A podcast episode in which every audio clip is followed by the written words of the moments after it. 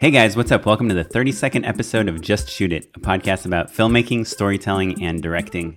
I'm Oren Kaplan. And I'm Matt Enlow. Today we've got Phil Flores, a feature film director making his way into television. Hey, I'm uh, Phil Flores. I'm a writer, director, producer. Um, first film was like this dramatic feature, and then we did a comedy, and then our third film was actually a horror film. So we called ourselves the Butcher Brothers, and we did a film called The Hamiltons. I've been a Butcher Brother for about 10 years. I'm now getting into television, less butchering and um, more televisioning. It's a great episode for people who are interested in transitioning from one mode to another. He's got a ton of great insight, especially about pitching. But before we get into that, Matt, what have you been working on lately? Yeah, I um, you know, I, I think I'm in a funny zone right now, as we've talked about a bunch before. Uh, I'm on a gig right now. I'm doing the upfronts again, and then gigging around here and there, and then all of the pitches that I'd been developing in the earlier part of the year, they're all kind of uh, coming to some version of fruition, whether they're going to go or I have to deliver more materials or follow up pitches or develop more. Uh, it's all happening all at once. Um, and I've been feeling super scattered lately and unfocused. So I guess uh, the thing I wanted to talk about, maybe, Oren, is like, what do you do when you're juggling a bunch of different projects all at once? Yeah, I mean, I don't know. I, have been thinking a lot about this also. Like, to me, like a director's career is like the sine wave, right? Because you have, I always like compare it to like coming back from summer camp when you're a kid. You like went to the sleepaway camp for the weekend. You like hugged all these girls or whatever in sixth grade. And you're like so excited. Sure, right? hugged, hugged all these girls. Yeah, I mean that's what you do in sixth grade, right? I don't know.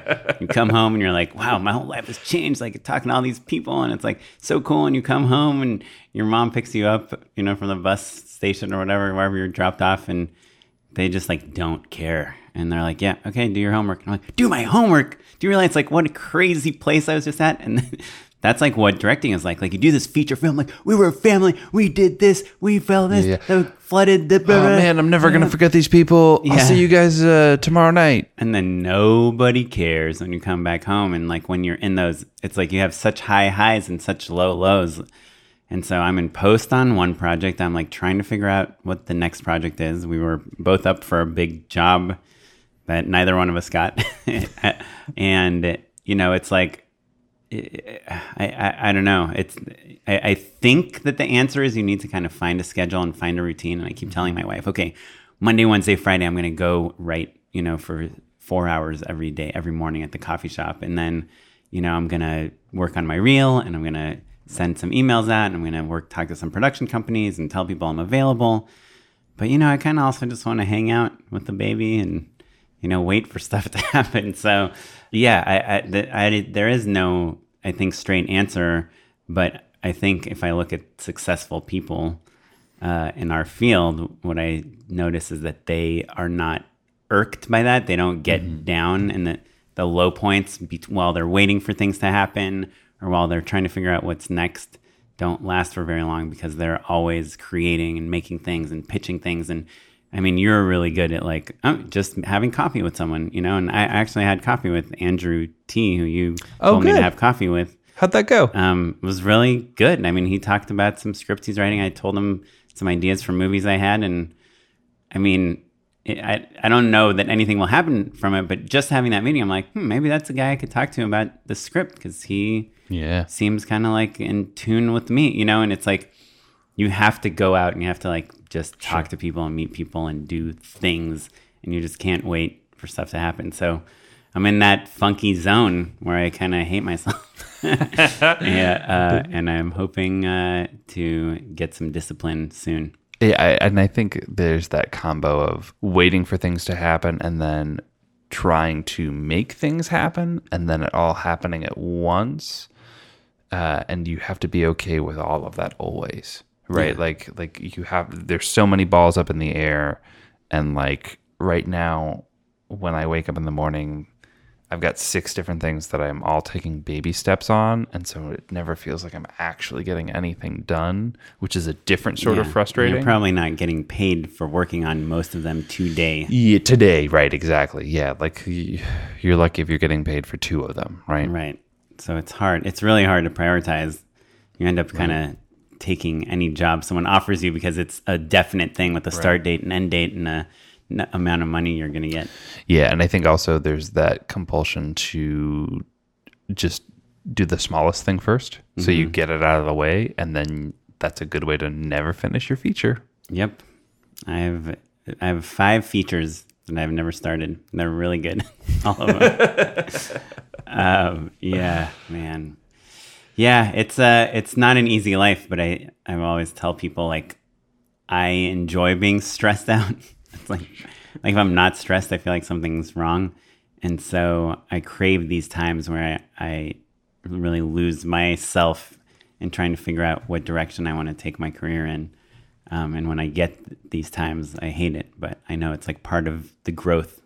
Sure, all know. part of the process. And I think kind of my my go to backup if like I really feel a little lost is just to try to learn a new skill. Usually like learn a new software. You know, how to mix my own audio, how to make my own music, how to do my own 3D rendering. Yeah, I think there is real solace in procrastinating in a way that is uh, still productive. Yeah. for sure. Cool. Cool, Well, man. Hopefully next week we both uh, have our fifty million dollar features, hundred million dollar features. Oh, I have my 100 million. You have your two million dollar feature. you know what I figured out, Oren? what? So you always talk about how you'd love to do a Marvel movie. Mm-hmm.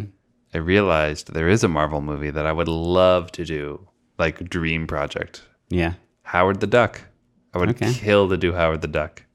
Okay. So there's a Marvel movie. It's already movie. been done, but okay.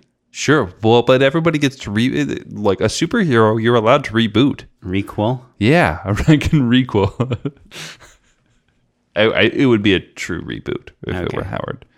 But I guess that proves that there's a a Marvel movie for everyone. At least for two people. At least for two. All right. Yeah. Well, on that note, let's uh let's talk to Phil Flores. So today we're going to talk to Phil about pitching TV, about transitioning from directing, basically from being a feature film director into a TV show creator, writer, director. Yeah, what do they call those? It's like a showrunner. Is that the right? showrunner, executive producer? Yeah, EP. Yeah, I think uh, that's kind of how I feel. I feel like the directors of the indie film world, you know, uh, at least for myself, can now be the showrunners of the television world and our mad, wild dreams. You know, we Yeah. want to rule the world and make great television that's introspective and sensitive and tender, and you know, that that's what my my goal is. Well, Yeah. if if indie film has morphed into television, then it would make sense that the indie film auteur would then become an EP of a cable show. Totally. I don't know if that actually happens. Well, but well, I you're think- about to prove it for But us. I right? think we're always like, especially when you decide you want to be a filmmaker, it's because you're chasing kind of creative desire. And nowadays, TV is where like some of the best creative work is seen. And so I think it just seems natural that you know, independent film was one time the place where like the best new artists were were working, and now you know, with people like Lena Dunham or who else is like a new TV person? Duplass brothers are doing pretty good. brothers, yeah. You know, they're from that same realm. Yeah, I think there's a, a huge crop of indie filmmakers that then make their living doing TV shows. You know, I think that that's a, a very common um, path. Jordan Vogt Roberts, he did like a bunch of. I feel like there's a lot of like comedy indie guys who like will do like one movie and then also like half of A season of some show. yeah, yeah he did a um, you're the worst. You're the worst. Oh, yeah. yeah. But but like I think there's especially if you look at like Right. you know right, your right, your network shows where it's just like there's so many fucking episodes. Yeah. That's where you see those kind of indie directors popping up a little bit more. This is a question for you guys. I think. Um, do you think it's easier to do comedy and transition from the indie world of comedy to television than it is like for drama or horror or that kind of thing? I think there's just more uh, comedy being made at a lower budget, and so Uh-huh. it's easier to cut your teeth. Yeah, I think like a few UCB guys that you happen to make a bunch of videos with selling a show to Comedy Central is much more probable than you know some dramatic actor from like a horror film selling a show to FX. Right. like if you look at kind of the big shows, you know, the Breaking Bads and the Walking Deads and the Right. Sopranos and all those, those are all come from like big, big showrunners Right. um, because those are big budget things. When you look at Workaholics or Key and Peele or Broad City or whatever, Or an, any basically any comedy comedy right now. There Yeah. there's roots to well, unless it's Lorne Michaels or something, you know. But like- even Lorne Michaels has his own internet company. You know what I mean? Yeah. It, it seems easier to get into that world because it's less about merit. It's less about like, oh, look at this amazing movie that they Right. made. And it's more about like, these funny people love working with this person. Well, and for whatever reason, I think that the up and coming and independent communities of, you know, UCB or Funny or Die or College Humor, tho- those communities exist. It's in our DNA. We know that comedy videos uh, do well and people share them, right? Whereas like the prestigious theater communities and like like Steppenwolf isn't doing Right. their own version of Funny or Die, you know? So it's like I don't know where like hungry dramatic directors are cutting their teeth outside of like the New York theater community. That's Yeah. that's the issue to me. You know, it, it's just like I would love it if there was a place where we could all go watch like dark, you know, brooding indie dramas online all the time, but Right. are you going to share those on Facebook? Right. Probably are, are there not, you three know? minute versions, you know, of Othello by Steppenwolf? Like, exactly. do people want to really see that? People watch. I, I think you guys are right, and I think it's. I mean, it's kind of a loaded question. I think that it's a comedy is an escape. So I feel like everybody wants to laugh. They're tired of their, of their fucking boss telling them they got to take notes and do this. Like, let's make something fun. And I don't know if that's I. You know, I've only worked on one comedy. I just produced it, but you guys can probably answer this too. When you're making a comedy, sorry, I'm interviewing you guys right now, No, but no, no. just I questions. love talking about ourselves. I love it. Maybe we start a podcast for it. See? Yeah, you just talk to each other for like the first five podcasts. Every other podcast, we just talk to is, each other. Uh, but like, if you you know uh, creating a comedy is is is the atmosphere fun or you know I, I it was fun for us when I did it. It was a film called Lurking in Suburbia, and my um, partner Mitch Altieri, my film partner Mitch Altieri, and I made it, and we had we were laughing the entire time. We were drunk the entire time, but you know the the budget allowed it. They did a, a director's commentary. That's uh, right. R.I.P. That they were, everyone was completely drunk while they recorded it.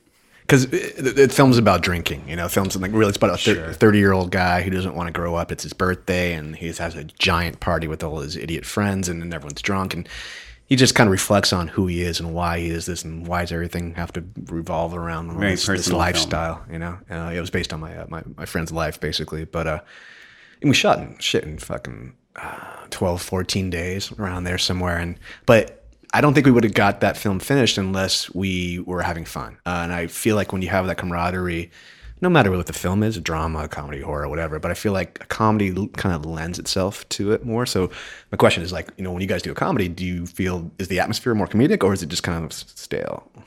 I think it's all over. I've definitely been on comedies where everyone's laughing, and I've been on comedies where no one's laughing, or Yeah. everyone hates each other, and there's gotta- that's almost gotta suck. no, There's no correlation, correlation. to the final product, Yeah. whether it's good or not. Yeah. Uh, right. Um, That's I think a lot of it is the is the writing and the performance good, and the editing obviously Mm-hmm. I think is like super important to get those jokes to land. But yeah, I, I don't know.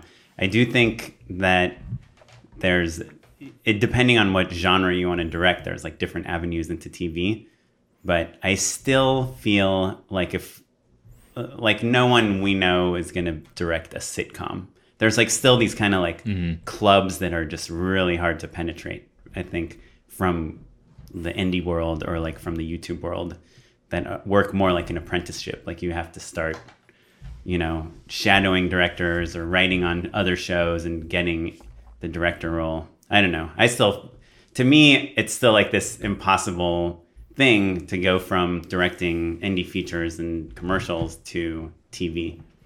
Y- You know, I think that there's kind of uh, when you say sitcom, that's a loaded term, right? Like, are we going to go do an episode of Modern Family? Probably not, but maybe an episode of Man Seeking Woman, right? Or You're the Worst, or one of the. I think that there's like Right. that realm of like cable indie dramedy that is much more approachable, right? Like the budgets are lower, they're looking for younger talent.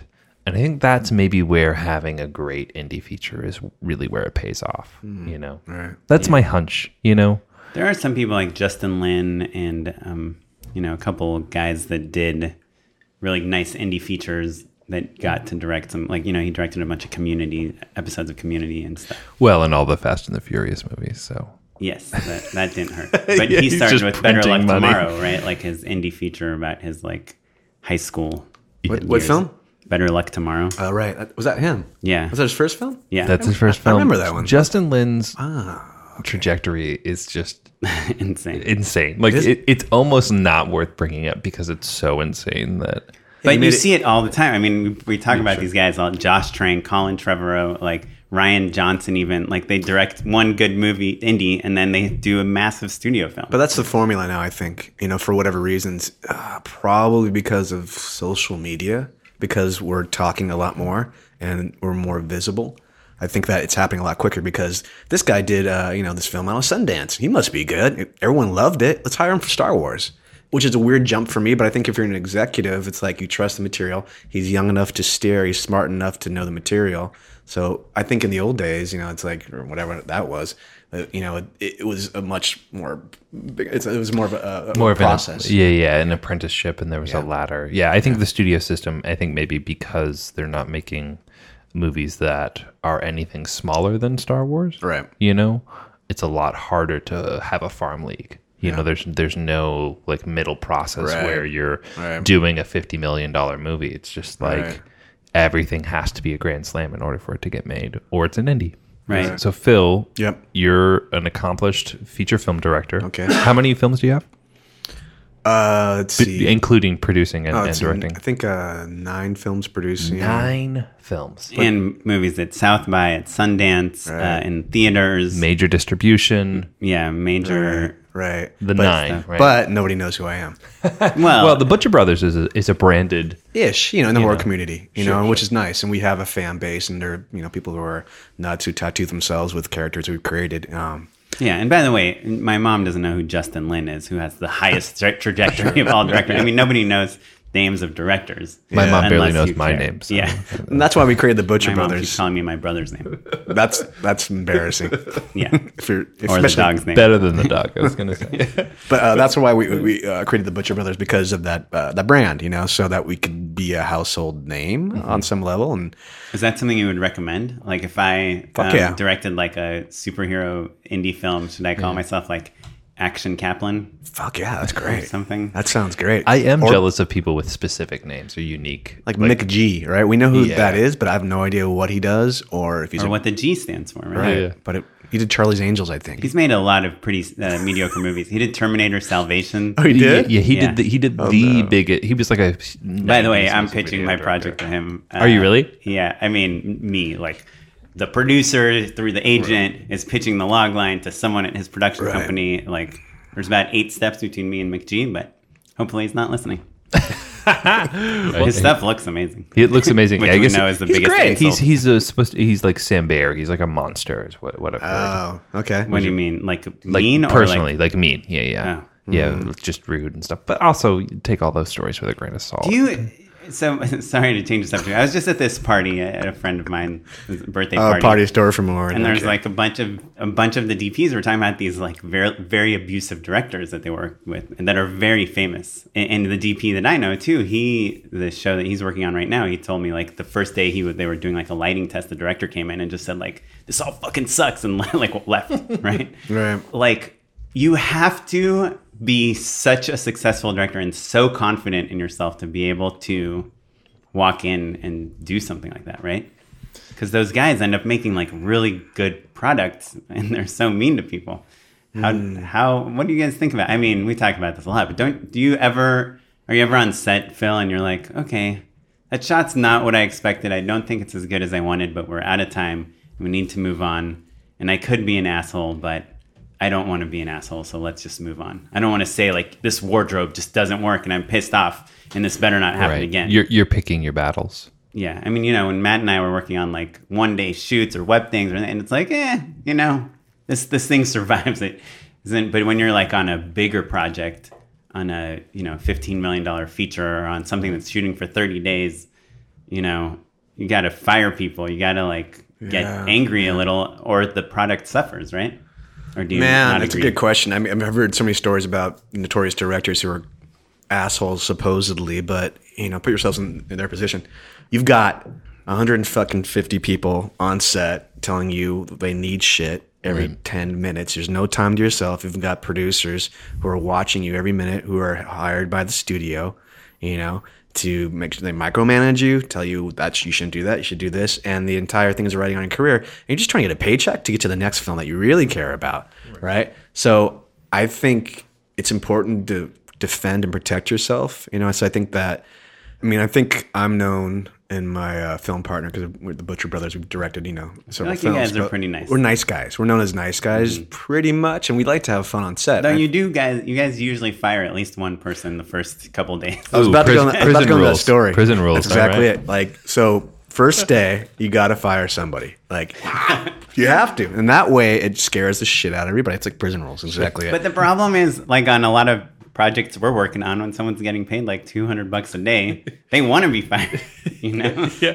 Or good luck replacing them. I always think about bringing in a shill, just like bringing in a you know a couple Yeah. of them, and just like just scream at them and take them take them away. Yeah. Like in the middle of shooting, stop stop actually shooting, stop cut cut, yell at the guy. Bring him back, go into a tent, scream and some crazy shit, and then he walks out crying. And then the rest of the crew is like, "Oh my god, we got to be careful." You know? So th- that i mean that doesn't but that does kind of happen to a certain extent you know because uh, and that's happened nat- organically with most crews i've worked with you know not that we want ever ever want to fire anybody but usually there's a couple people who don't fit the rest of the group and for our flow it usually is the opposite of these stern assholes on set. We like to have collaboration. We like people who are open who ask questions who participate because that way you get a better project you know? And mm-hmm. uh, and usually it's like a vibe you know? It's like if it's the one guy it's like just asking the wrong questions or he's not he's lazy or he's not doing mm-hmm. it. You just gotta say buddy you know it's not working out. It's like we're trying but it's not happening with you today. I, I always think about when I was in film school, I would PA all the time, like on student films and stuff, and I would give the director notes. Mm-hmm. I've been both that PA and that director. Yeah, yeah. That's great though you did that Well, the the thing is, is that I was right, but also shut the fuck up. totally You know, like it, it's. ugh. but you did it so that I mean, that kind of proves your prowess, you know. I, I disagree. 'Cause I I thought I was right. It Maybe I was. that you're maybe- interested in doing that job, and you're Definitely. very conscious and thinking about it. That's but what I'm yeah. saying. yeah, Yeah. But having had a PA come up and talk to me about, you know, giving me a note or whatever, because I tried to run a collaborative set, they never have the full scope of what's going on. So, you know, sometimes it's like, yeah, I know it could be better, but like this actor had three more minutes before their agent was gonna like scream my ear off. Totally, You know, like The problem is like if someone gives you an idea on set. This happened to me. I forget when it was, but like some AD was like, "Oh, it'd be really funny if he did this thing." Right. And they're the first AD, so they're like talking to you the whole time. and, I'm they like- tend to be ads tend to be so Yeah. funny. And I'm like, it, yeah, I guess that would be kind of funny. I can say, okay, let's do another take with that idea, and it might work, though it doesn't really fit into what I was planning, but we can try it because why not? Mm-hmm. But we'll run a little late, right? or you can say, s- no, we're not going to do that, and then Right. you're like an asshole. Well, I think that there's also the nice thing about comedy, and I think it probably, of course, it works for drama and horror as well. But there's the question of like, does it fit into the game or the theme or the tone of what you're trying to make? Like anyone can make a funny joke or Right. scare someone Right. or cry on command, but like a director's job is to keep the the seams and the the texture consistent you know so just like one simple gag like that that joke probably was funny to someone right Yeah. at least to him but does it really live in the world of the thing you're making or not Right. I'm going totally off topic now, but do you guys think it's the further. director's responsibility to make the tone work? Like if you get a note on the tone, like this is tonally all over the place. I mean, from the dailies. i No, think i think from an mostly I think, I think that's mostly their job Even if you weren't the writer, Uh huh. do you feel do you take it personally? Hmm. Because I I got a note yesterday on the phone that was like, "Yeah, guys, we got to talk about this episode. Like tonally, The editor. it's just not working." I And then would I, and I also got a note. Actually, my brother, I showed him some clips of something, and he's like, "Oh, that acting is not very good, huh?" And I was mm-hmm. like, "Well, what what do you think is not very good about?" it? And he's like, "Well, this moment and this moment." And I was like, "Okay." He's like, "But I think it looks. I mean, the camera work is great. I mean, your job, you did a great job." And I'm like, "Well, hmm. I'm the director, so if the Right. acting is bad, the whole thing is my job it's like my fault." I have a twofold answer. One, yeah, it, I definitely would take it personally. But two, I think oftentimes when people use the word tonally, that's sometimes a flag that they don't really know what they're talking about. Do you know what I mean? Yeah, or it just might mean something's bugging them and they don't know how to fix yeah, it. exactly. And that, That's it. Most of the time when you're getting a note where they say tonally, blah Right. blah blah, they don't they don't know how to. Or, or there's a what the serious issue scene and then there's like a broad joke because Right. some PA suggested you do it and the director felt bad not taking his note. Um, oh man, I think first rule is don't listen to PAs. Like PAs are dirt, you know, and they should. They know they are. So treat them like dirt, and then give them beer at the end of the day, and they're happy. And that's they. That's what their job is. Well, we can agree to disagree.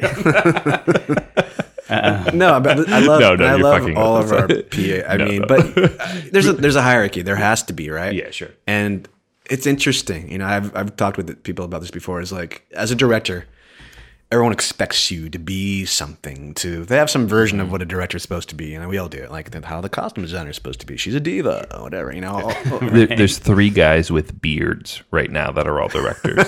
yeah, and we happen to be white yeah. oh no, awful. and we all live in East LA. Kind I'm, of. I'm Hispanic, by the way. So all right. Flores, come on, right. that doesn't sound very Hispanic. That's true. That's my first name, though. Yeah.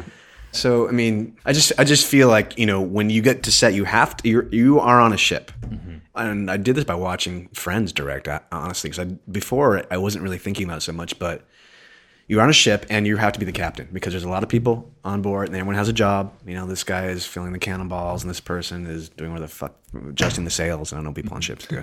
Tacking. That's and a thing. I don't Tacking is correct. Yeah, right. There you go. There's the guy that steers. Yeah, but you, everyone has their job, and your job is to be the captain. You have to make sure that you get there on time, and you have to make sure you don't get bombarded or pirated or any of that stuff.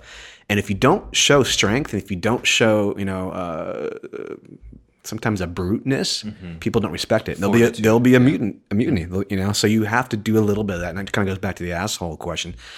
I think you have to be a little bit of an asshole, even if it's a show, just to you know to give that air out, you know, the air uh, of yourself, you know, to Right. people. Um, yeah, And do you have to? I don't know, Phil. I feel like you work with like a family in every project, but Yeah, I've worked true. on projects where I don't really know everyone that well, and I might have to be like a little mean. And then when I go to lunch, it's like I'm just like no one. I- I don't know who to sit with because I feel like I've kind of been a little mean to everyone. You this know? suddenly become like a director's like a, a confessional. yeah. sure. Has, Just have you had pre- that situation? Pretend you've got a phone call, man. No, it's not. Look, I can sit with shot. anyone. I don't, fe- but it's not like I feel like I'm in, with my family. You It know? is weird, yeah. man. Like a film set, depending on if it's you know uh, independent or studio too, because studios like they don't give a fuck. They've been doing it forever. But it's like high school. You know, there's cliques, there's departments, and there's inside jokes, and everyone has their own group they sit with, and it's weird. And just because you're the director doesn't mean you're automatically accepted by everyone. no, not at all. yeah, Yeah. yeah. I, it, it, that was a weird thing for me to adjust to because I think when you're not professional, when you're doing it as a passion project, is what I mean. Everyone's a family then because Right. like typically It's they're like all probably not friends. getting paid or you're they're like Right. you they're your friends from film school Yeah, or you grew up exactly. together whatever it is and so that's like an incredible wonderful experience and then when you start gigging around and you know those crews tend to stick together a little bit more than the directors do you know Right. they're working you know a couple days a week with each other and kind of like they're the family and you're the weird new person Right. Yeah, you It hire a be rough. DP, they bring their whole crew. You hire a production designer, they bring their whole crew, and they all got their own stuff going on. And you're just like, hey, uh, It is first day of high school, so it's Yeah. it's it's really just just do what you do, be yourself. If you make friends, great. If you don't, you know, get the fuck out of that school. yeah I, you know i've gotten uh, better at being okay with not being best friends with everyone Yeah. I mean, You it's at some point it's a job, and that's kind of like a lot of what this podcast is about. Is like when you take directing from your passion, what you're doing for fun, Right. for a hobby, to making it's your lifelong. It's what you make a living from. Um, I, I want to get to the TV stuff, but one final question, kind of on this same topic of like, can you yell at people and who takes responsibility for things? Have you guys seen American Sniper? yeah Clint sure. Eastwood film. No, I didn't see it. i did a college humor video about Oh yes, so it's a it's a great movie, right? There's a scene where Bradley Cooper is at home with his family and he has a baby daughter, mm-hmm. And he's like talking to the baby, and the baby won't stop crying. He's like putting it in the crib, picking it up. I don't know. You can probably speak a lot better to yeah. about this. but- Literally, the sketch recreates that scene, but the baby is very, very fake and like but ob- but, the, obvious. but in the real movie, the baby is obviously fake. obviously it's like a fake. doll. So, so the sketch we're doing is about how fake this baby looks. Hmm. So every single time you cut back to the Bradley Cooper character, that we've recreated like as meticulously as possible, like the the, uh, walls room. match, the room matches. Everyone's playing it deadpan, straight as possible. At first, it's But a it's fake like- baby, and then it becomes like a baby with a string attached to its arm, and then it's a green screen baby, and then it's a bag of flour, and then it's a football. That's funny. Like a puppet, right? Like a dragon. yeah, yeah. Yeah, so when you watch the movie, it's beyond fake. Like no one can watch that movie and not be like, "Whoa, that's a fake baby." even worse, they add like weird CG, like Oh, no. fingers moving and blinking that makes it look even weirder. Right. Yeah. Well, so my question to you guys is, and even though you haven't seen it, is that Clint Eastwood's fault? So, so a little bit of backstory because I know this this scene so well. What happened was they had two babies. One got sick. You know, it's a newborn, so it's a, like they get sick. Their backup didn't show up. So, Right. you know, Bradley Cooper's there, Sienna Miller's there. They're ready to shoot. You're Clint Eastwood. You've been doing this your whole fucking life. So he's like, uh, uh give me I'll the play fake the baby. Give me, yeah, exactly. uh, write the music already. So yeah, so like they just threw a fake baby in their hands and they just go for it. Because he could have come in and yelled at people and said, "Get us a baby." Twenty minutes. Yeah, I mean he's Right? he's famous for like having a golf game to get Right. to. You know, he's Woody Allen status where like they don't shoot twelve hour days, they shoot eight hour days. Right. I guess what I was gonna say is like, even if it's not your fault as a director, if it's the wardrobe department or the makeup department or the production design department or the DP, at the end of the day, you're gonna get the blame for it, and that's why you have to be an asshole. Yeah, I mean th- this this sketch we were making fun of Clint Eastwood inadvertently, right? Like that's who Right. the joke is on. Right. Right. Even though it's not his fault the babies didn't show up. Yeah. That a baby got sick. No, it it is. It has to be because all the pressure's on you, and, yeah, and that's what I think most people don't- don't understand, or they don't care, or they're jealous of. Uh, Yeah. I mean, because everyone wants to be a fucking director. Right. Well, that- now that we're directors, we don't want to be directors anymore. Even though we do, we really don't. I like I like I love directing. I love creating a vision, but this will be a nice segue into the TV thing. But it is, you know, it's a chore and it's babysitting, you know, mm-hmm. and it's it's a lot of that. And I don't feel television will be any different. And I think it's going to be like that with, when you're with a group of people. But I feel like you know when you have a space to work with a, a show that's 12 episodes a season you you can create something that's elongated and that breathes you know a little mm-hmm. bit more and that your relationships are more organic they're not so quick they're not so demanding they're not so you know high school setting mm-hmm. so You get to make a 12 hour feature. exactly you know for five seasons Yeah. So, okay, so let's say for our listeners out there that are kind of newer, let's say you directed a indie film or a bunch of cool YouTube sketches or a pilot. What what do you do to go start pitching TV shows? What's the process? here's here's my uh, it's actually directed towards you Oren a little bit because you I mean we all start off with shorts I think because we have smaller ideas. Not that they're small and I'm not trying to um, you know truncate it all but it's we Or think f- smaller budgets, maybe even. that's part of it too but we do Vine. We have Vine ideas you know that are six seconds or ten seconds long whatever it is uh, and you know it's quick it's it's funny it's interesting and then you like learn that and then you want to graduate to your short film and then you make your short film then you learn that and you want to create a feature for the first time and it's like wow shit you know you and you kind of fuck it up unless you're lucky and you learn that and so i guess it's like you know for the people who want to cross over you have to continue practicing practicing practicing practicing creating sketches creating sketches creating sketches and then you know just go for it uh, and you know i don't know if there's a shortcut i mean i think it's a, a very long road i don't think you can just jump into tv if you're doing a youtube video i think you have to like understand narrative very well to do tv you know and i might be wrong because i'm like no, I grounded and I'm, I'm like a purist like i i want to make the most intensive incredible television shows that were ever made Yeah, I you think know? everyone does. I don't know though. I don't goal. know. No, they don't. Some people want to make stuff that's like disposable. It's Mm-hmm. a it's a paycheck and it's fun, you know, and that's okay. That's fine actually. That's great. You know, re- reality TV is that. you know, it's not narrative. It is to a certain extent. There are writers on it. you and know? the people in reality are passionate about their work Yeah. just as much as we are. Yeah, yeah, it's just as hard too. You know, it takes just as much out of you. totally. So, so it's the, there's I'm that like scared, so scared of reality. To me, that's the medium for people that don't care about being in control. You know, it's like go go with the camera, try to get interesting people, put them in crazy situations, and see what happens. And I'm like, that's my biggest fear is to see what happens. Like I want to know what's going to happen because Oh, I want really? to know where to put the camera. Um, I guess it depends on style. Yeah, you know. Yeah. So I mean, I guess that's. I mean, it depends. Like you know, how do you get into television? I think. Well, yeah. Let's Yeah. say let's say Michael, let's say Julia, sorry, is listening to this show, and she had a short that premiered at the AFI Film Festival, and she's written a feature script, and she has an idea for a TV show. Like, what's her next move? Well, you know, I I had an agent before I got into television or getting into television, so I don't really know. I think if she has a short, I think anyone can, actually pitch TV, which is great because I know I know stories from different people who are friends or not friends, but this is I have this crazy idea, and then they get brought into a you know because they know somebody who knows somebody. They get into a room, you know, in front of a couple of VPs, and they pitch it, and it gets sold.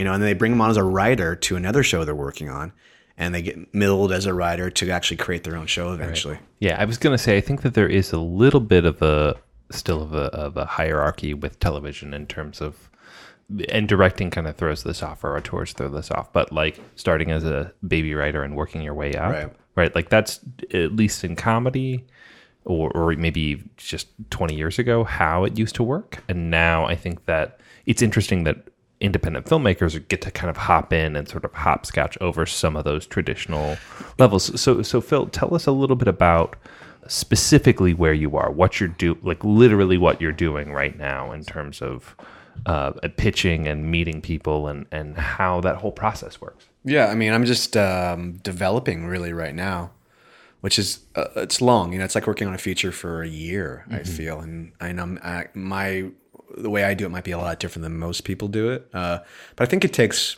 a good six months to a year to kind of get a show banged out. To- So when you you come up with uh, like a world and some characters and, and a sample episode, or how do you do? It right, right. And you know, the so the easy answer is we all watch TV, you know, everyone is interested in it. So and you think you have a great idea. So, okay, you do, make that idea happen. Create a world, create a premise, create something that will every every week that will continue to draw you in, create a soap opera out of it, you know, create a uh, create an atmosphere. You know, it's it's it's all these things revolving all the time, and I think like we all, I, I you know, that's how I feel. But I feel like we all, we all, we all can critique, we can all watch, but we all cannot create, right? And that's the how do you cross over? And I just feel like you, you may or may not get lucky on that. You know, as a whatever director or you know creator. I don't know. You know, am I good at this? Who knows? You know, we'll we'll find out. You know, I'm going to keep pushing until I learn more, more and more. But I think there's, I do think there's a formula to it. You know, I feel like what I'm doing right now is I'm developing a show that's about UFOs, and it's not the X Files. Um, Like a one hour drama about UFOs. it's one hour drama about UFOs, and it's it's about it's a true story, and it's something I came up with and thought about and brainstormed for about six months. You know, um, with uh, some collaborators who are great writers and great concept people, and we started to shape it up. You know, and this is like a, a feature or probably a short's the same way. You know, uh, you start to see a shape to it, but then so once you start having an idea of what you're creating, you look at the shape and you say, what what is this? Is it working? Is it what is it about really? We know it's about UFOs, but what's the show really about? Is it about Right, like the Americans is about a marriage. It's not really about it's about both loyalty to your spouse or loyalty to your country. That's the hook. That's why we love that fucking series, right? I think kind of what, what would be really interesting is like you, you know you see the evolution of a pitch. You know I'm doing the same thing. We talk about this pitching a show, and from pitch one I, to pitch ten, it just it's morphed so much because you start seeing what's working and what's not working. Right, What- then- are, are there any like kind of formulaic things that you've seen? I, I think the first time I told you about my show, you were like, you know, it's interesting, but it's like a little complicated, and you got to really focus what it's about, you know. Right, right. Um, and what are some other things that you've seen in the room, you know, work work better than others? Does that and even sense? what like even the fundamentals of like what are you bringing in what like how long does it last i think our our So everything. Listeners yeah starting from the beginning. Okay. so okay, um, wear a funny outfit. You know, that's how you start. Start start with that. so do you go bow tie or do you, do you go short fat tie that's right. Both. Both. oh Short, fat bow Right, tie. how many people go in? It's just you and one other person. So, person. uh, too traditionally, you know, that's what I've been told. Um, because after that, it, it's hard to focus for, you know, not that they're dummies, you know, it's just like, it's just, you don't need to do it, you know. So you create, have an idea, you create a world, and then you create a pitch. And you, like Oren said, you are working on this pitch over and over again. You're like, who the fuck knows how to create a pitch? I don't. But you start looking at examples. well, does your agent help you at all or anything, or do they just listen and give you they feedback? they they, uh, they do both. You know, uh, I didn't ask for direct help right away. I kind of wanted to create something and then pitch them. But then once I pitched them, they said, "This is great. This isn't great. You know, take Mm-hmm. that away, cut it down by half, add this, take this away, and then come back again. And you know, when you're ready." Went back again like better, but do this, this, and that. So it's like you know, it's consistently sketching, sketching, sketching, and then you're pitching. You know, so once you got once they're like, we like the pitch, we're gonna go start selling it. So they go call they call up their you know people on the Rolodex and they have relationships with people around town who they've been developing for the past 10 or 15 years and you know and they call up FX or they call up this producer you know or whatever and so you're going into I mean we probably did about 30 pitches uh, the first round and are you- pitching networks or production companies uh, both, both. You know, uh, and uh, even studios. You know, it's like there's a strategy behind all of it too. Like, should you just uh, pitch producers 1st Should you pitch uh, production companies? You know, uh, should you pitch studios? Because it depends on what you're selling, and in order to figure out what the right route is to go. And I don't know enough about this. This is why you have your you know your reps kind of detailing it because they know the relationship that they have with other studios and who they can sell to and what their um, buyers you know scenario is and it's it's i'm not the person to talk about this i'm strictly on the creative. some sometimes don't you feel like your reps? I mean, I feel this with my people are like very conservative. Like I'm like, I want to let's go pitch to Warner Brothers Horizon, and they're like, well. I don't think we should go in there without a big producer. I'm like, well, let's go pitch to a big producer. I'm like, well, they've never heard of you, so let's just send them a script for, you know, it's like, and I'm like, I, I'm so aggressive all the time. I'm like, let's just go into the biggest person and just really be super passionate about our idea. my favorite is when you're like well i met this big producer and i pitched him and he wants to do it and they're like whoa whoa whoa what are you doing Yeah, it's That's like I feel like the reps are always slowing you down and trying to make sure you're set up perfectly before you go into the wrong place. And, and to be fair, I think that Yeah. that like anyone is is sort of everything is so unclear and so unknown, and most people haven't done it a ton of times, and if they have done it, you can't repeat it, right? right Uh, so so there's that mentality of like, don't get out of control, don't go crazy, because you know we need to think about this for a second, you know. Yeah, and so everything happens in slow motion, and then the time has passed, right? Yeah it's it's a it's a uh, it's a weird science you know and i think you can't just have you have to trust them because i think they have enough experience that they know what they're talking about. Usually i feel like your reps are you know handling you with kid gloves. Uh, my reps are pretty cool because we get loaded together and you know i've known them for a long time so they're friends but they still are like sweet when they don't need to be. You know i know when they bring sweet and you know uh, but i think for the most part they're just trying to save f- face for you probably on some level you know? Not that you couldn't meet that producer and pitch him he'd be like i want to buy that. Why, why didn't you know your rep tell me that? So it's it's such a weird you know who knows? I think the answer is anyone can sell tv at any time to anybody. It, it has to be the right idea in the right space at the right time. And if you can get it into a room, that's all you need. You know, that's how I feel. It's really fucking selling vacuums. You, you got to knock on doors. You got to knock on 100 doors in order to get one sale. That's the reality of it. Unless you have Steven Spielberg as a producer on your show, you know, uh, backing it. As, and that's that's that's how it really works. And like for me, I'm coming from the indie feature side. Our first tier was to try to sell this idea, which people loved. You know, my my, my uh, agent pitched it around, got a lot of bites on it, and we got a lot of people interested in it.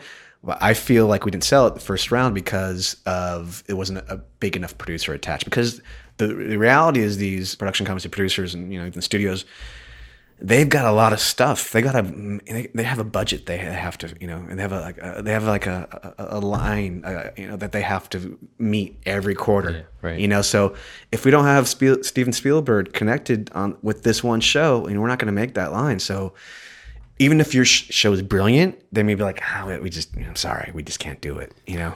Yeah. Something I hear, sorry, sorry to cut you off, Matt, but something I hear a lot about pitching TV is that people aren't necessarily buying the idea as much as they are buying the person or the team that's pitching it. Do you find that to be true? Yeah, I mean, like, so back in my Comedy Central days, I used to tell people we hear great ideas every day, right? So, so Right. that that's the bare minimum, It's a great idea. Is a great idea, yeah, and that's that's a hard thing for people to hear. Uh, but I would always use workaholics as the example, right? Like, that's a great idea with a team that obviously could execute it perfectly Right. right so that that's the secret sauce for them right and so like most comedy central shows are uh, great teams with so-so ideas if you look at key and peele amy schumer and broad city those are all low concept ideas like two sketch shows from great great teams and like one situation comedy about two girls living in new york how many fucking times have we seen that show and it's the freshest best reviewed show on the air, right? But yeah, so I think it's not even the idea, it's the team, right? Right. I feel, like, I feel like timing is kind of everything. I think you know. Uh, I feel like they sold that show because it was relevant. You know. So what I've been told by you know the people who have sold shows and you know who have stuff on the air is you need to attach someone that means something. Right, You know? sure. And that's. I think that that's, that's okay. So you, I feel like what you really need to do is go after those guys. Go go to those spaces. Go pitch them some hellfire. You know, through their VPs, get them excited you know, do your best and then get back in there with the room with those guys so they get attached to it. And even if you get those guys attached, they may not sell it. You know, they may sell it, but it might not never see the light today, day either. You know.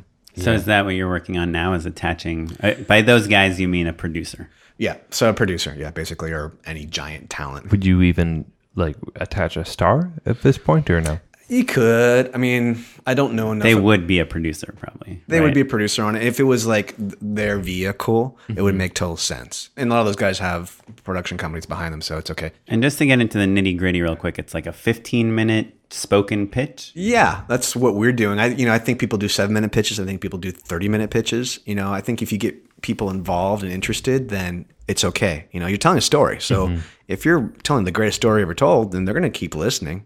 You know, And, and you walk in, you kind of pitch a hook, which is either, like a personal story or something that is relevant to the world right now. And then you kind of build out a show about that and then talk about the characters and the episodes and the seasons. that's the formula. I mean, if you're trying to uh, say that, say the formula, but don't, Yeah. don't give it away. Wow. That's what this podcast is about. No, it's a secret, guys. Come on. Uh, no, uh, yeah. and, and you come off as very excited and having the answer to every question. Here's right? here's the deal. Like you know, I don't know. I do not know. I feel like if you're selling yourself and you're a jackass, like not that you're a jackass, but they see that every five minutes. Yeah.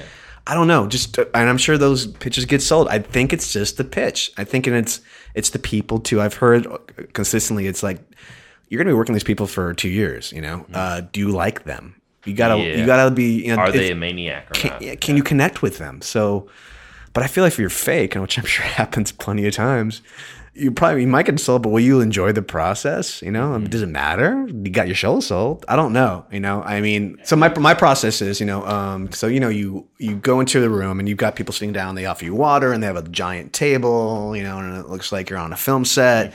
And uh, there's a young guy, and there's like a you know older woman, prote- or flip that. You know, it's, it's kind the of older person is like the intern, right? It's like you. They're always like the roles are reversed from what you expect. no, the intern is the this the person in like a button down with their shirt tucked in. They're like they're the, the most formally dressed person in the room. Totally. They look like they just like, came out of like, you know, like military school or something. yeah. Uh, and you, you sit down and everyone's cool. You know, you, you realize it's, it's not, there's no division. It's just people trying to buy and sell stuff. And you're just, Right. And they want it to be awesome. They want to be entertained. They They, wanna want you to come in. Yeah. They want to find a show they can buy. Yeah. And they want to find, I mean, really, we're just talking about t- telling a great story. and do you it. come in and do you say, do they know, like, oh, Phil had a movie at Sundance. He's part of the Butcher Brothers. He's this and that and that. Yeah, I think that's a sell up front, but when I asked them like, "Do you know what the story's about, or do you kind of know who I am?" They're like, "Um, kind of, but tell us." Like, so Yeah, here's they, they looked at their phone as they were walking to this meeting. Basically, that's the truth because they've got so many things going on and they're worrying about their careers and they've got three shows that they're you know spinning spinning plates on so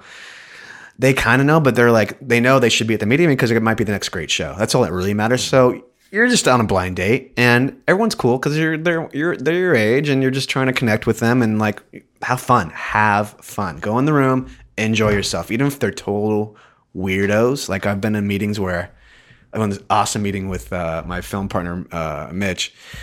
Walked in the room and these four guys uh, came into the room, kind of like you know single file. They kind of all look each like each other, but they're all different ethnicities. And one guy's like a nutty professor, one guy's like the Indian nutty professor, one guy's the black nutty professor.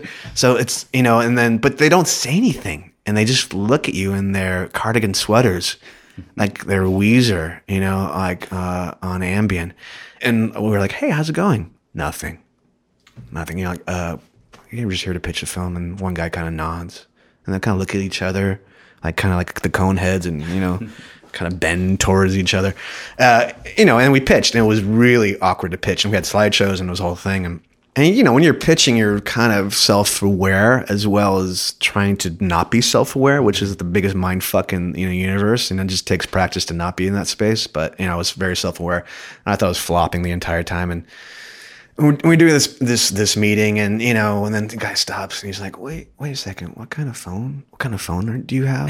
You know, what kind of phone do you have? I'm like, "What?" Fuck that guy, man. Uh, yeah, I'm like the pointer I'm using, you know, like, uh, but you know, but we end up, you know, so we ended up doing the pitches, and the, the guy's like, you know, great pitch, and was like, yeah, yeah, yeah, really great pitch, yeah, that's that's wonderful, that's really, uh, it's interesting what you're talking about, you know, it, it, it ended up being a good pitch for them, I suppose, but you know, it was just uh, some rooms you go into, and then some the, the the point is like you go into a room and it was just blank faces that didn't give us anything. It was like. It was like fucking a starfish, you know, like they're jellyfish. There's nothing there, you know.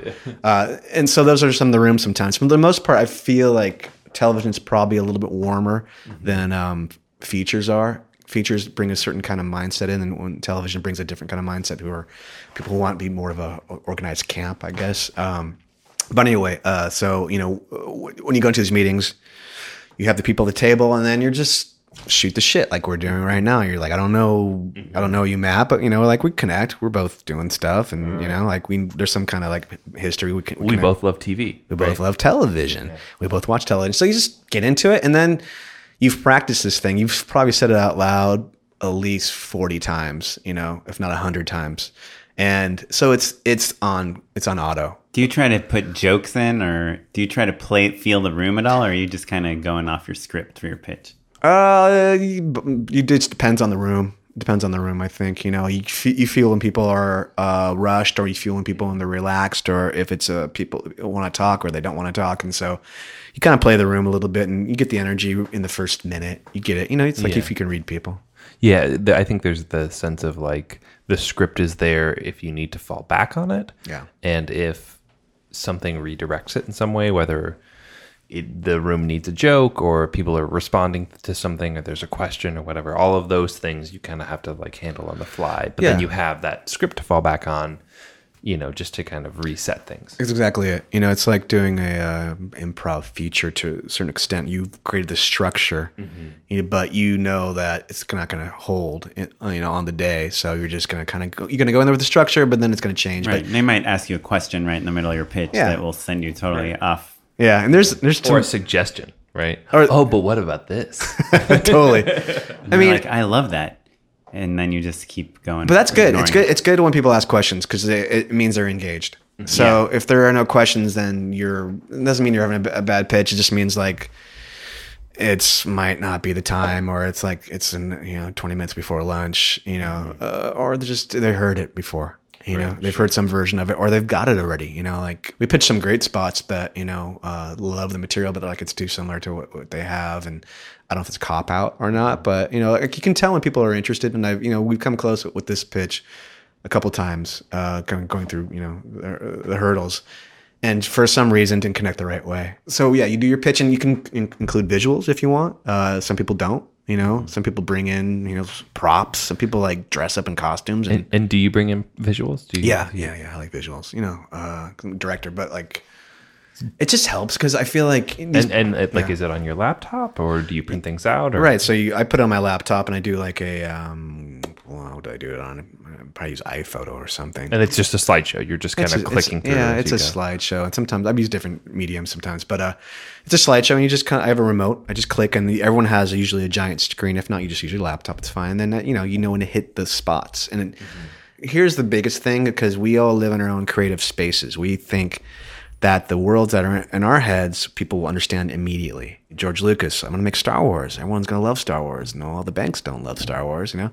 You know, like these people don't love Star Wars. And so I, I'm, I'm going to figure out a way to make this film. And people did love Star Wars, but it took all that time to get there. So I think the same thing. It's like there's this world in my head, but in, unless you're really like you think that the, the people across the table will get it, you you should really be very straightforward, like what you're trying to sell, and some very key images that go along with that, so that they can get it. You know, I always feel like you're talking to a fifth grader. You have to feel that way because if people are pitching me all day, you know, and they're pitching me things that, and if I'm not a, crea- a creative, then you know, I want to be able to understand some of what they're trying to get across. You know. I think there's also a question of what you want to emphasize. You know, in the world of comedy, and it's you know it's typically more performer driven. Um, sometimes the visual aid will get in the way, but if, if it's something where you know it's more dramatic or the the tone World is more building. important or world building, yeah, I think there's it's there's that question of like what's exactly right for your show. You know, Yeah, I don't know. I saw your early pitch. You saw my early pitch. right, right. We both had visuals, and I think I love visuals. I think that's kind of what I think helps me sell me on things. Totally. But the people, my reps, are like, no, we don't want you to use any visuals. Just come in. They're like, it's just too much like technical issues and things like that, and we just don't know how you're gonna present things. Just come in and just be able to pitch it without any visuals. So that's how we've been doing it the last couple times, and it I don't know. I feel I really agree with you, which is like I'm pitching this whole world, and I have. I feel like even if I could only show ten images, it would communicate so much. Yeah, I, I to me, I feel like the leave behind is the move there, where you can be like, hey, if you were ever unclear of like what I was thinking tonally, here's a little packet. You don't give it to them up top because then they'll just be buried in it. But you want them to be tonally on board with you as you're feeding them information about the world and the show. And like, I mean, we have this thing where we just have like five characters, and um, you know, when we're using their names, we want you to know which one we're talking about. If there's just like a visual of what they look like, even if we only show it to you once, Yeah. then it already helps you a little bit. You know, follow what we're saying a little more, right? Absolutely, man. It's like watching and sitting down in a theater and watching a film, which is sound. yeah, You know, I, I feel like I mean because you're still telling a story. You know. Yeah, you don't want the visuals to get in the way, and if, with comedy, not. you Yeah, can't. yeah. Yeah. if I'm Yeah. pitching a show with Moshe Kasher to star, I'd rather show like a few jokes of his. You know, well, in Mush, a YouTube Mush is video. just gonna be in the room, right? Like that's the trick there. Well, if I have him, if, I'm, if I say I think I have him, yeah. well, so I, I guess maybe maybe your reps are coming from a place where, having been on the other side a couple times, I've seen great presentations where there's a sizzle or Right. you know visual aids or something, and I've seen it crash and burn. You guys, Yeah. it's been like a rough situation. Something about you know. Phil, you were saying how everyone's got some sort of giant screen in every conference room, Right. But they uh, never work. but they never work. I And always then- call. I then the always call ahead and make sure they work. I, I, I, I, once a week, there's some poor like AV tech in there, like trying to like duct tape a converter into a thing and blah blah blah, Totally. and then he has to call like Turkey because the tech support is there, and then it's like the meeting starts 20 minutes late. It happens once a day in that Viacom. that happens every meeting, by the way. it, it does. But and and no one uh, no one holds it against you, but also that's the clock is still ticking. You know what I mean? Yeah, you know, uh, it's just how you work the room, what kind of personality you Yeah, are. Like, totally. it, if you make it part of the bit, then it's fun. You know, like you got to be a salesman, you got to be an actor a little bit, and you got to, you know, like that's what directors are kind of that because you're always selling something that you want people to. Not you don't you don't give a fuck about the sale. You of course you want the money, but you just want to create this vision that people understand. Yeah. But you have to learn to be a, a shuckster, right? So which means you're a film plan man. You're selling something. You, know? it, you have to be. So you know, you work with it when the technician shows up, and like you're like hey, bro, yeah, I could have done that. You know, you just kind of start having fun, and then you're like, so what? You know, you just start playing with it, and that that happened probably fifty percent of the time.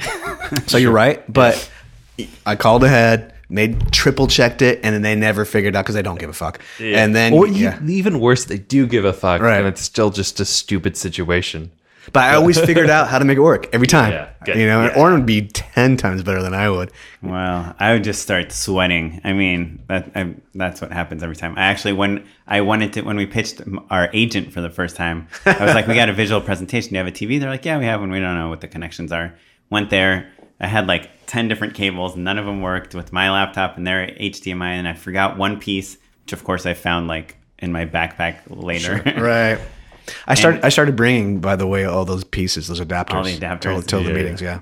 Yeah, and then it was like we ended up pitching it without the visuals, and I was not ready to pitch it without Yeah. the visuals, and it, the pitch was not very good. It's hard Your because pitch- I was yeah. relying on the visuals to orient me as to where we were in the pitch. 'Cause, you know, to me they were like these Right, milestones and right. goalposts. sure, sure. Yeah. And once I lost those, I was like, ah, I have to talk for twenty minutes. it's stressful. But that's what they used to do, probably you know seven years ago, Yeah. right? You're just talking. yeah, or they have like kind of big cardboard, you know, I- I- on easels. I, I've gone back and forth. I started just talking, and then I started using visual aids, and then now I just talk. Yeah. Yeah, and I like it better. But again, uh, none of my stuff is. It's all character based, so it's not really dependent on tone Yeah, the same way. It you know, so I can just say it's like, oh, it's like Golden Girls, and Right. then then people get it. You know what I mean? And that's the visual. It's, You just create, you plant that in their head. right, and I think, right. you know, it just depends on the show you're pitching and the kind of person you are. Like, you know, I'm extremely visual, so I want to be able to create something. But if I didn't need to, I wouldn't do it. But the show I was, I've been pitching it needs to be visual because it's period, it's UFOs, and it needs to be like, you need to have set the tone right away or else people get lost and like, how's it supposed to feel? And, and there's no really nothing like it. So I needed to really be direct about it. you know a thing that i think i have seen that works super well that i think maybe plays to your skills is uh, like a tone reel or something like a little sizzle Totally. that that people get behind they get it immediately Right. I see directors pitching themselves to direct Um, yeah. movies like that all the time. Yeah. And it totally works. yeah And I've heard that's been happening more too uh, via my agent. He, you know, he says, you know, you don't have to do it, but if you want to even shoot something, Yeah. you know, you could shoot something and to create a little bit of a piece. And I get it. Uh, You know, it's Yeah. The problem with that is it's never going to be when you're pitching a big budget one hour UFO drama. It's what you shoot will never be as good as what you're trying to pitch, right? Yeah, I think better. yeah. Um, but uh, yeah, if it's if it's star driven, if it's character driven, if it's like performance driven, Yeah, just show them the greatest reel ever, you know, and then like I'm selling you that. yeah right Yeah. yeah. plus UFOs, buy it. I feel like you know, there's so many different. I think there's there's the two tiers. So there's like the you know, there's the producers who can help you get the sale, and then there's just the timing and your actual product. And I don't think it has to do with anything besides luck. Mm-hmm. I think you just got to go down, knock down enough doors, and be charismatic and really believe in your project. You know, really, why do you want to do this? And get out there. That's that's how what I see work. You know, and then there's people who just do it for a living too. You know, like they're just mining material they kind of care about, and they sell shows they kind of care about, and most of them don't see the light of day. Mm-hmm. Well, so just to kind of finish the talk on TV, just like one last thing, I, I've always had this theory that there's these like different mediums in filmmaking, and each medium kind of values a different type of person in the hierarchy. So with documentaries, I feel like a lot of times the editors are really making the documentary work. You know, with uh, digital series, web shows, and things like that, it's like the performers. Like you don't know any famous, you know, web directors traditionally I've always thought that like with features, that's where the director really shines. You know, Steven Spielberg, Martin Scorsese, David Fincher, all the famous directors we know are from features. And like how many famous TV directors can you name that, you know, we haven't personally been following the careers of? I- I've always thought TV is the medium of the writer. They fire and hire the directors, right? Um, and they run the shows. And so, do you guys think, obviously, because we're in this like heyday of TV, us as directors, I mean, Matt and I direct a lot more than we write. Um, do you guys still feel like is that changing? That paradigm changing? Are directors getting more important in TV, or are, are we just Uh, valuing no, I- the I writing think- more. I think writers are directing more, right? Like you, you talk about like Lena Dunham. She always does the first and finale of every season of Girls, right? She's she's the ideal model. Yeah, but I, I and I think that a lot of EPs will do a, a little bit of directing, Right. Yeah, Yeah. totally. Yeah, it's it's yeah, it's the sh- writers creators game. It's the I, and depending, you know, some creators don't want to write or direct, or they can't. You know, they're just great at creating. You know, uh, there's that space. But I think from You don't think you have to be a writer. You have to bring to the team, like when you're pitching, you got to bring a writing element to it. It- It's much to more important than a directing element. Yeah, yeah, I think absolutely. I think that most of the job is writing. I would say ninety percent of it, right? yeah, it has to be or like team Yeah. management. Yeah, for- the other uh, half, yeah. I don't know. I, mean, I think I think you need to understand the story, but I would imagine so. Uh, my producing partner, who I've been pitching with, is not a writer, and he's great at story. He understands story. He understands how it works, but he doesn't write because he doesn't. He's just not his forte. You know, it's, it's not good at that. So. I don't know. I mean, there might be some people things in between that. I mean, who knows? Who knows? I think that we maybe now we're in a different space where there's going to be some different um, archetypes that kind of come out. You know, I think the generation, uh, the generational s- scenarios changed because TV is changing, and there's a new face for how this works. So I think the independent model of the indie filmmaker, you know, is now becoming potentially the indie showrunner, like we talked about, and that comes with like knowing how to produce, knowing how to write, knowing how to do production design, knowing how to do sound, knowing how to get a budget, you know, and, and but most of all, knowing how to tell a story. So that you know, I would I would love if that's where television could go because I see spaces that where that's happening, and I think those are the best shows out there. Mm-hmm. Yeah. And we see stuff like high maintenance and things in Broad City and Workaholics and all that, where, I mean, a lot from comedy, but where independent showrunners are selling their shows to networks. Yeah, and I guess in it, I, and I think you know we've all seen different kind of kinds of characters too. There's, but I think if you are part of that scene, if you're that independent, like tried and true filmmaker who is passionate, then you're selling that kind of material that mm-hmm. you care about, that your friends are involved with, and you're sweating, and it's all it's blood, sweat, and te- tears. Right. Or there's like the Dick Wolfs that, you know, have Chicago Med and Chicago Fire and Chicago PD and Law and Order. And they've figured out how to tell stories people care about. Yeah, and I think they've also understood the formula that works for them. And I don't know if they're connected to material. I would hope he is, but maybe it's just become like a paycheck. I don't know. I think it's a kind of a character. You know, that's what it comes down to. I'm sure he loves what he does, mm-hmm. obviously, or else you don't do it. But like, I think it depends on what you're made of. What is your material? Like, he's probably like a guy that likes that kind of stuff. He loves it. He eats it up because he's put, spitting it out. But I'm not that guy. You know, I mean, I think there's what's great about television. There's a space for everyone now. You know, so it's kind of cool. There's so much happening. It's crazy. Cool. Well, I hope, you know, a lot of people think it's a bubble that's going to burst. I, hope it doesn't. I think it's maybe a bubble. yeah. You think so? yeah. Well, I think actually I should clarify. I think that we are living in a bubble uh-huh. that you are not. Right. Yeah, yeah. I think like the world of premium cable and like I think that world is going to continue to grow. Right. We're living in like a weird like premium web series world. That's But also, when 50 of Mm. your friends have sold shows to truTV and you've never heard of anyone that's watched truTV, it's like, Yeah, I, I did see uh an article recently. I'm sure you guys saw like the BuzzFeed it blew up a watermelon on Facebook the other day. I didn't see that. so So had like like a 300 cou- million views or yeah, something. Yeah, it was uh, some crazy. It wasn't 300 million, but it, I think it was like oh, a million, 1.5, somewhere in that range. Uh, but I saw an article of like all the different TV shows that rated worse than the Exploding Watermelon. Oh no. And it's like it's our favorite shows, guys. Like Togetherness was on there, Right. Girls was on there. There's a lot. Of, most shows are rating like a half a million viewers, basically. Right? But, but what does that mean? Because we're talking about short content versus long content. You know, I mean, Sure, sure, sure. It's it's apples and watermelons. Yeah. Hey, uh, but the point is, is that like uh, a show that wasn't on premium cable that rated for half a million, there's no way it would get two seasons. Right. You know what I mean? Like Right. that's that's abysmal for most television. It's it's just that like shows like Girls Are Togetherness were nice and buzzy, and both of them are canceled. So yeah, you know, yeah, yeah. R.I.P. They were great shows. yeah.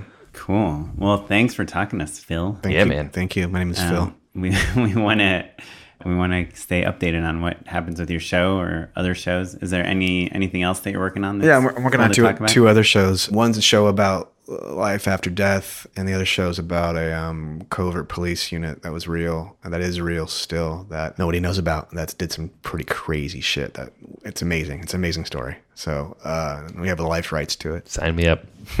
Cool. Sell that shit. I'm ready to watch it. All right.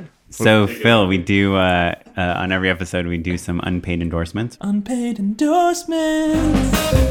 Uh, endorsing, I'm endorsing um, my wife, Lindsay Flores. She's a stylist. I am Lindsay Flores is her Instagram handle.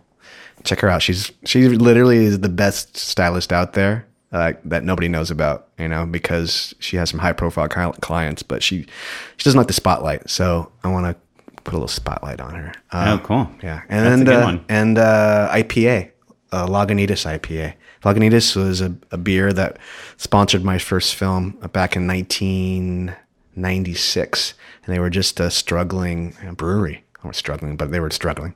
We were struggling too, and they gave, they paid us some beer. They paid, and I paid my crew in beer. So, but now I'm enjoying a fine beer with you guys, and it's Lagunitas IPA.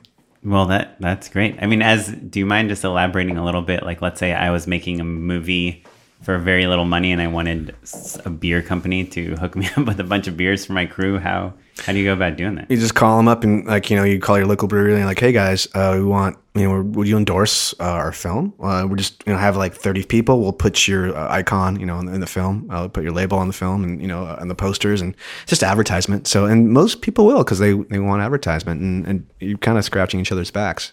That's awesome. This is a really really bad endorsement, but this is something that I told Matt about, and it changed his life. I think so. I'm going to tell you guys. Oh, about. I'm excited to be reminded. Um, it is a straight up product endorsement that I really like. That I think every filmmaker must invest in a really good set of uh, headphones. Oh yeah. and that is ones- true. These did change my life. The ones uh, we use are the Sony MDR 7506. The way that I found them is like I was I went into some professional like post production facility to like check out some. I had to send that, give them my movie to put on a DVD or something, and they were like, "Oh, can you just like make sure that this part sounds good?" And I, they're like, "Here's some headphones." They gave me these headphones, and I heard my movie. This is after we like sound mixed it at like a really nice, you know, sound place, and I just put on these headphones and I played my movie, and I was like, holy shit, my movie has never sounded this good. Like, what are these headphones? They must be like thousands of dollars. And they're like, no, they're like the standard headphones everyone has. They're like a hundred bucks. And so I just like bought them immediately. And then when Matt and I started podcasting today or together, I was like, you got to check out these headphones. He's already bought two pairs. Um, they're awesome. I don't know. They have like excellent bass. And I, I don't know if you're editing things, listening to things, they're really good for filmmaking. They're super comfortable, but I will caution you label them because everyone has those headphones. As soon as you buy them, you're like, oh man, like every job, you're like, whose Right. headphones are these? Oh, have you run into that? Yeah. Oh yeah. Oh, wow. Yeah. I see them all the time. Yeah, they're awesome. Yeah. Sorry, Phil. Phil has no idea because we gave him the the step down AKG. I can't even hear you guys. I've just been reading your lips for the past hour. It's pretty good. Yeah. It's pretty good. That explains a lot. Well, so so my unpaid endorsement, I was so excited. I had one locked and loaded, you guys, and then I was listening to Scriptnotes, our favorite podcast, on the drive over, and they talk about this article. Oh, serious? But you know what? It's so good, even though I'm sure there's a huge crossover between our listeners and Scriptnotes. I'm doubling down, everyone. So uh, BuzzFeed uh, has an article called "I'm Not Going Away, People," and it's about director Karyn Kusama's Oh, yes. career traje- trajectory. She directed Girlfight. She broke in Sundance in 2000. Uh, she directed Aeon Flux, and then most recently, The Invitation.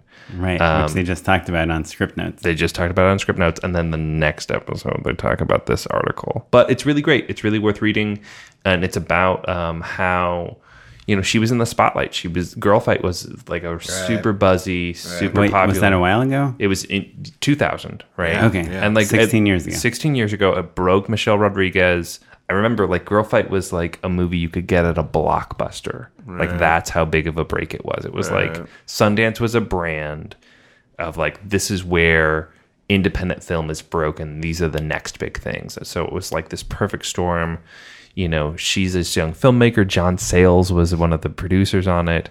But it's all about, you know, the the wave that she wrote. Like she it took her a long time to get that film made. She was the shit on the block and then all of a sudden, you know, things didn't go so well. And Aeon Flux is kind of a nightmare situation where uh, she made a movie that she was really proud of and was really weird. And as a fan of the cartoon, Right. that movie is very confusing. And this article sort of explains why. And then, you know, she went to director jail and then how she kind of climbed her way out of it. And now she's super buzzy again. So um, I think it's a really inspiring, awesome article that you guys should all check out. It will be in our show notes. Cool. I will check it out. You guys are really good at endorsing. Thanks. We've been doing it for a year, man. Yeah. yeah, this might be our year anniversary. We have no idea. we should figure it out. um, Phil, if anyone wants to follow you or see what you or the Butcher Brothers are up to, is there an easy place to see that? I think there's a Facebook uh, link thing. Uh, You know, I'm the most on social media person I know, uh, so I'm not on anything. But uh, Mitch kind of carries a torch for most of that. So there's a Facebook uh, page for that. He's got an Instagram account too. So follow him. I don't know what, what it's called actually. Okay, cool. And you have, did you Okay, cool. produce Snuff? Yeah. So okay. Yeah. Uh, I should probably endorse that. Beginner's Guide to Snuff is the last film I produced with um, Mitch Altieri and Corey Knopf. It was uh, Corey's uh, production. Mitch directed it, and uh, It's about these guys that are trying to make a real snuff film, which, you know, for those that don't know, is a film where somebody dies for real in it. Right, they're trying to make a real fake snuff film. Uh, so they bring in a uh, an actress who they you know think can play the part, but then she sucks kind of, and so they just decide to really kidnap her. But she turns the tables on them. So it's it's a nice revenge story that turns Uh, it turns horror comedy. comedy horror. Oh, sorry. Yeah. God, I'm way, way off. My wife has a very small part in it. That's true. She's great in it. She's funny. Beginner's Guide to Snuff. I think uh, it's gonna be It just played at the Cleveland Film Festival. At going to go to Nashville uh, in probably like a month from now. You know, it's gonna get some kind of release. Uh, uh, it's fun. It's really fun. You know, it's like dirty, gritty, funny, strange. Like maybe some Coen Brothers in there somewhere. You know, it's good. It's good. Watch it. and a very, very well known visual effects artist to Yeah. our fans. Yeah, we call him OK. yeah. well, Phil, that sounds incredible. Thanks for, so much for joining us. Thank you guys for having me at the uh, the table. Yeah. Yeah. If you want to learn more about the show, you can visit justshootitpod.com. Check out our show notes. All the stuff that we talked about will be there. Or you can follow us on Twitter at justshootitpod. You can follow me at Mr. Matt Enlow. And you can follow me at Smitey Pyleg. Drop us a line, ask us some questions. We will talk about it on the air. In the meantime, this episode was edited by Eric Crepeau. Bye. Um, but before we get into that, uh, have you been working on anything interesting lately? Now you're just trying to get my goat. what do you mean? What have you been working on lately? Yeah. I'm trying to paraphrase. Okay. Uh, but before we get into that, uh, Matt, what have you been working on lately? Uh, Matt, what have you been working on lately? Uh, Matt, what have you been working on lately? Uh, Matt, what have you been working on lately? Uh, Matt, what have you been working on lately? Matt, what have you been working on lately?